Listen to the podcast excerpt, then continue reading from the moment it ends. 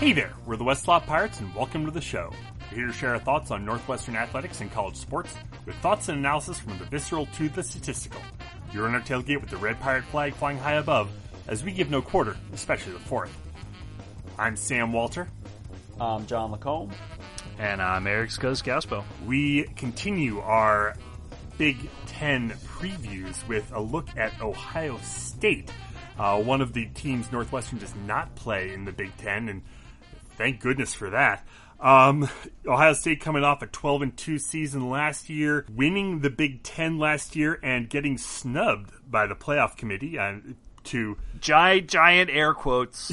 You're right.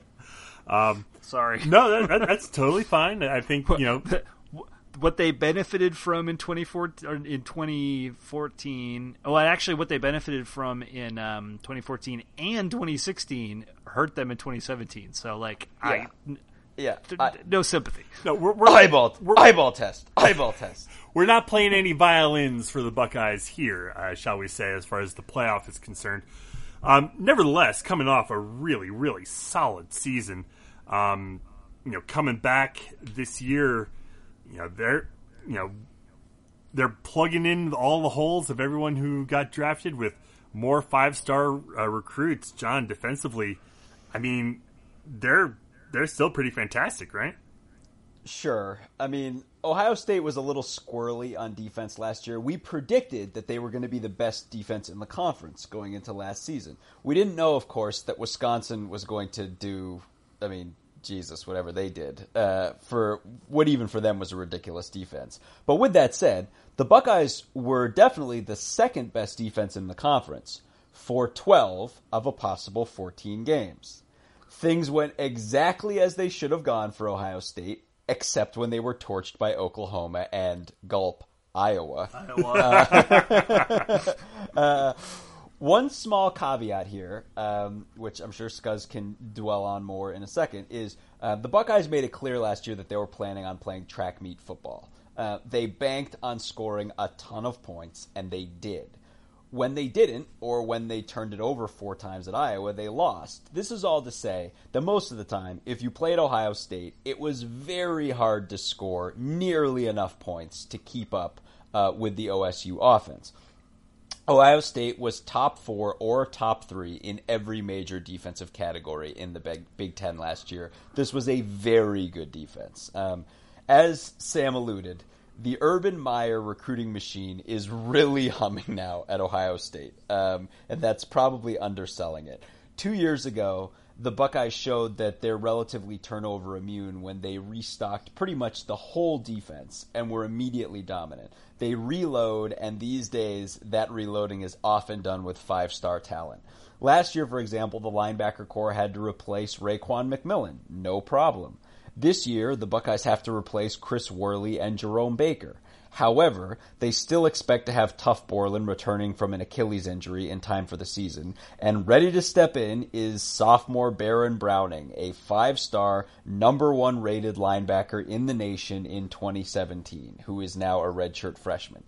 In the secondary, it's even more ridiculous. Technically, the Buckeyes have to fill an open cornerback spot as well as an open safety spot. It's not important let this sink in. The Buckeyes may have as many as four five star cornerbacks who are not starting. Just ridiculous. Uh, Unbelievable. Kendall Sheffield, last year's number two cornerback opposite Denzel Ward, who's going to be the number one cornerback this year, Kendall Sheffield sadly, was only the number five cornerback in his class coming out of high school. Sad. So sad. um, at safety, Ohio State is going to rotate in several players who rivals rated as top three athletes in the nation coming out of high school. And they also return their second leading tackler in Jordan Fuller. And we haven't even gotten to the show pony of the 2018 defense, which of course is the defensive line. This is where the household name is. Defensive end Nick Bosa. Future top three NFL draft pick, um, almost certainly. He had 16 tackles for loss and 8.5 sacks last year, despite being double teamed pretty much every down. Um, Opposite Bosa this year will be sophomore Chase Young, the number eight overall player in the nation coming out of high school in 2017, who had six tackles for loss and three and a half sacks last year despite not starting. Um, at defensive tackle, Ohio State is expected to rotate in as many as six different players. Five of those players were four star recruits. Um, it's an embarrassment of riches on this defense. Um, this defense is going to be awesome, and it's going to tower over almost the entire conference. The question is whether or not the Buckeyes can step up against the tough competitors, um, especially if the offense falters at all this year. On the other hand, in the post JT Barrett era, and as always, I'm going to pivot to Scuzz with a lot of curiosity here. Um, the Buckeyes may be a slightly different animal, and I don't know if they're looking to control the ball a little bit more. Um, that could boost the defense's statistics in terms of ranking and yards given up, and could produce statistics a little more in line with what, on paper, and we'll probably be saying this perennially now, on paper, is the best defense in the conference. So, turning to the offense, I mean, John did make a great point. They put up uh, ungodly numbers of points last year. Um, any reason to think that's going to change? Not really, but um, I mean, you do have to like. There's look, everybody's back except for the quarterback, and they may have to remind the quarterback. Well, listen, Saracen, quarterback's a captain, and uh, I don't know. The Buckeyes might have to remind Dwayne Haskins or maybe Tate Martell that that's the case because for the first time in four years, JT Barrett is not starting. Everybody else pretty much is back. And so this offense is probably going to be pretty damn good. But Barrett, I thought was always undervalued in college, um, at least after his freshman year. What's interesting is that last year, in his senior effort, he regained the stat line that he posted as a freshman. Most notably, um, I mean, of course, completion percentage was better, TDs were better, picks were lower, etc.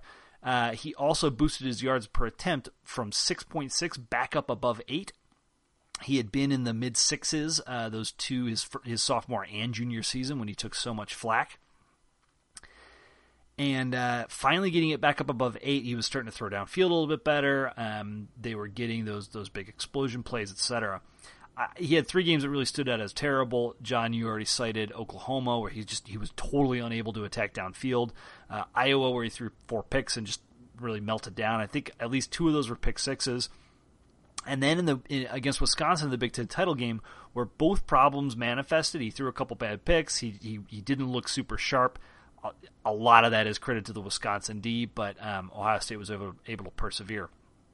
Overall, though, it was a brilliant season for Barrett and one that I thought finally answered his critics from the previous two years, and especially true once uh, Ohio State thumped USC in the Cotton Bowl, and Barrett looked really good in that game. Uh, for the last three years, I've had the same perspective on Ohio State's offense, and that is that QB is not the problem.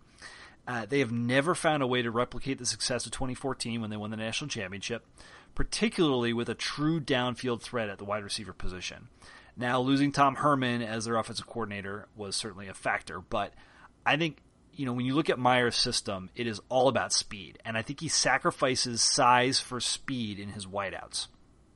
Devin Smith, who they had in that 2014 year as a senior, was a unique talent uh, who played like he was 6'4", but he was really like six foot or six one. Last year, uh, with a hyper efficient senior QB and an unreal offensive line, the Buckeyes were able to get pretty close to the numbers they posted in 2014 and the year before in 2013. But with the questions of QBs, I don't know if they're going to be able to maintain that this season. So as I mentioned, the skill players are all the same, and they are obscenely talented. Just like John documented on defense, it's it's just an embarrassment of rich, of riches. Uh, J.K. Dobbins was a revelation at, at running back last year as a true freshman. By the way, presumed starter last season, Mike Weber, is still around and on the team as well, so they're loaded at running back. The entire wide receiver corps is back. Uh, Parris Campbell and KJ Kill are leading the way. Uh, KJ KJ Hill uh, are leading the way. Uh, but they're really both possession type receivers. I talked last year about Binjimen Victor. Uh, there's another guy named Jalen Harris. These are the only guys in the three deep that are listed over six three. Uh, Victor caught seven TDs last year. Uh, there's another guy, Johnny Dixon, who showed up with kind of the most long range threat within the receivers last year. Eight TDs, and he had uh, 20 plus yards per per catch. But he's a smaller dude, under six feet. I just, I, I just not, I'm not sure that they've figured that out. And breaking in a new QB, the tendency, like you mentioned, Sam, is going to be to to hit more of the underneath routes, hit the stuff that that uh, Haskins or Martell are going to be comfortable with. You're going to see you're going to see them taking that great big clap uh, before the snap to get the ball, and then a lot of you know play action, slants and hooks and short stuff. I, I just Meyer does not like to take chances that way, and he's got enough speed and talent across the field that he doesn't need to hit the 50 yard bomb to beat you. Um, but in those big games against Big Ten defenses, they're going to have to figure that out if they want to go to the national championship uh, or, or if they want to go to the playoff. The other question I have this year is offensive line. So for the second straight year, they're replacing a center who was drafted in the first three rounds of the NFL draft. Uh, this time it's Billy Price, who went 21st overall. Uh, the, le- the left tackle is also a rising sophomore, but he played 10 games last year. So this generally hasn't been a problem for Ohio State in the past. But I would say look out. They play Tennessee. Uh, they play TCU in week three. And if the line hasn't gelled, I think whoever's at QB is going to be running for his life against uh, Gary Patterson's D. And so that brings us back to the quarterback. I mentioned, you know, that slow clap. Like we can envision all the guys that have played quarterback for for Meyer, right? At Ohio State, Barrett, Cardale Jones, Braxton Miller. When Kenny Guiton was in there as a backup, even if you go back to Terrelle Pryor, dual threat tall QBs, not you know with the traditional you know arm that looks great. Cardale Jones was probably the most pro style body, but of course he was the the number three QB. Nobody expected him really to, to ever play. I think Dwayne Haskins, who is the presumed starter, looks very similar to uh, Braxton Miller. He's much bigger than either Pryor or Barrett, but he's not Cardale sized. Uh, he obviously looked really good in limited time last year especially in relief of Barrett during the Michigan game. But I just like early on they're going to go with a ground heavy attack, and teams that are good enough might be able to figure out a way to take advantage of that and and give Ohio State a stumble maybe early on in the season. The the way the defense shapes up, it's it's hard to imagine them losing a game, frankly. Um, but I don't think that this offense is going to put up better numbers than last year. I, I think they're going to drop drop off a little bit just because of the growing pains with QB and O line. Whether or not it costs them the Eastern Division title uh, to Michigan, in my opinion, is the big question.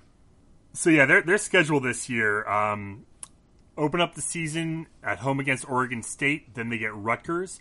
They go down to uh, play TCU in Arlington, uh, which is interesting because you know, TCU is it's right there, so it's going to be clearly a very heavy TCU crowd. But you know, playing in Jerry World, I would imagine there's going to be a fair amount of uh, Buckeye faithful making their way down to Dallas. Uh, they're home for Tulane, at Penn State, home for Indiana, home for Minnesota, at Purdue. They get their bye week. Uh, then home for Nebraska, at Michigan State, at Maryland, and then uh, the game against Michigan at home the road schedule's tough. So I mean that TCU game is, I mean yeah, it's a it's right. a road game. So so the Buckeyes will, will show up fan wise, but it's a road game. It's big thing. Um, Maryland big. is like whatever, but at Penn State, at Michigan State, those are those are tough.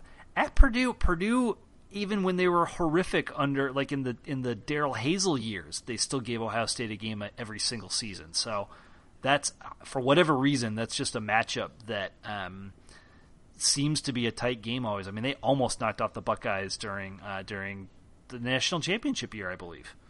It's this one's uh, the big thing about the TCU game.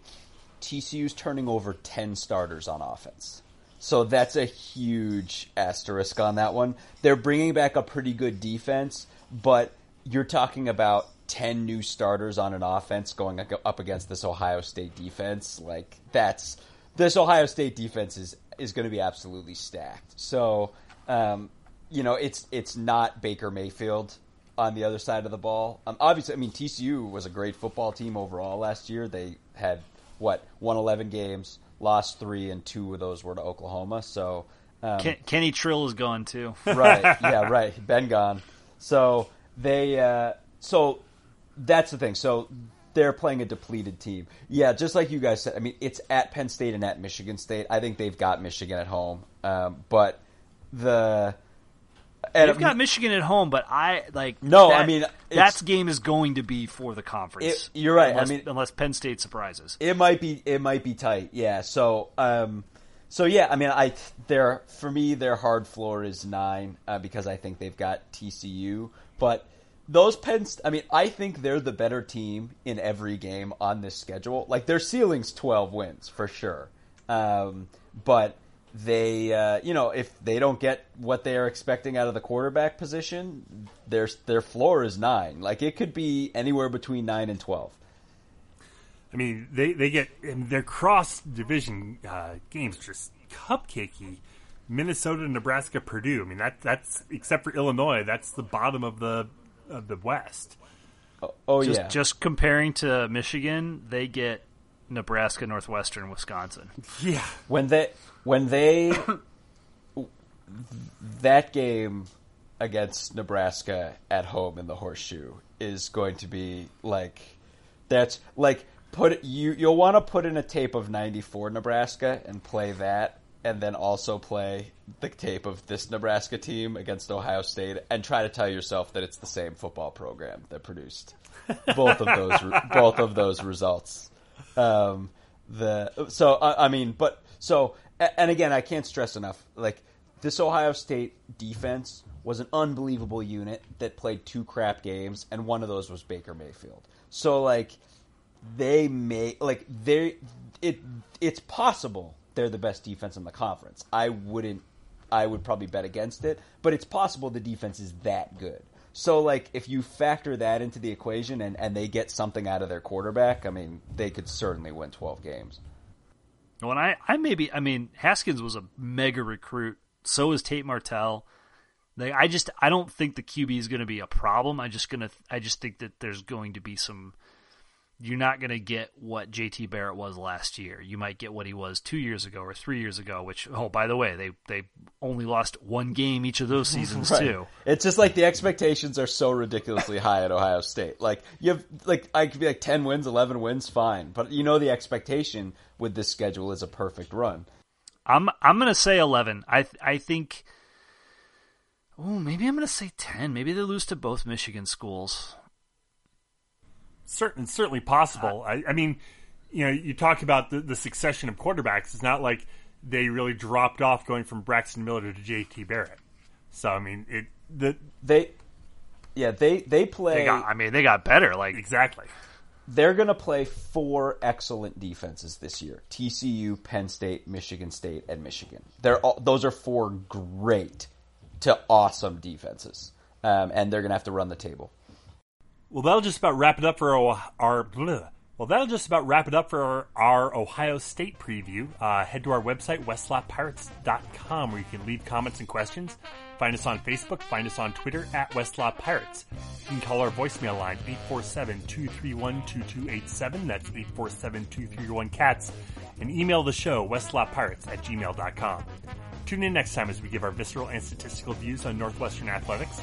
And look for us in the west lot of Ryan Field flying the red pirate flag because we give no quarter, especially the fourth. John Lacombe and Eric Skazba, I'm Sam Walter. Thanks so much for listening. We'll see you next time.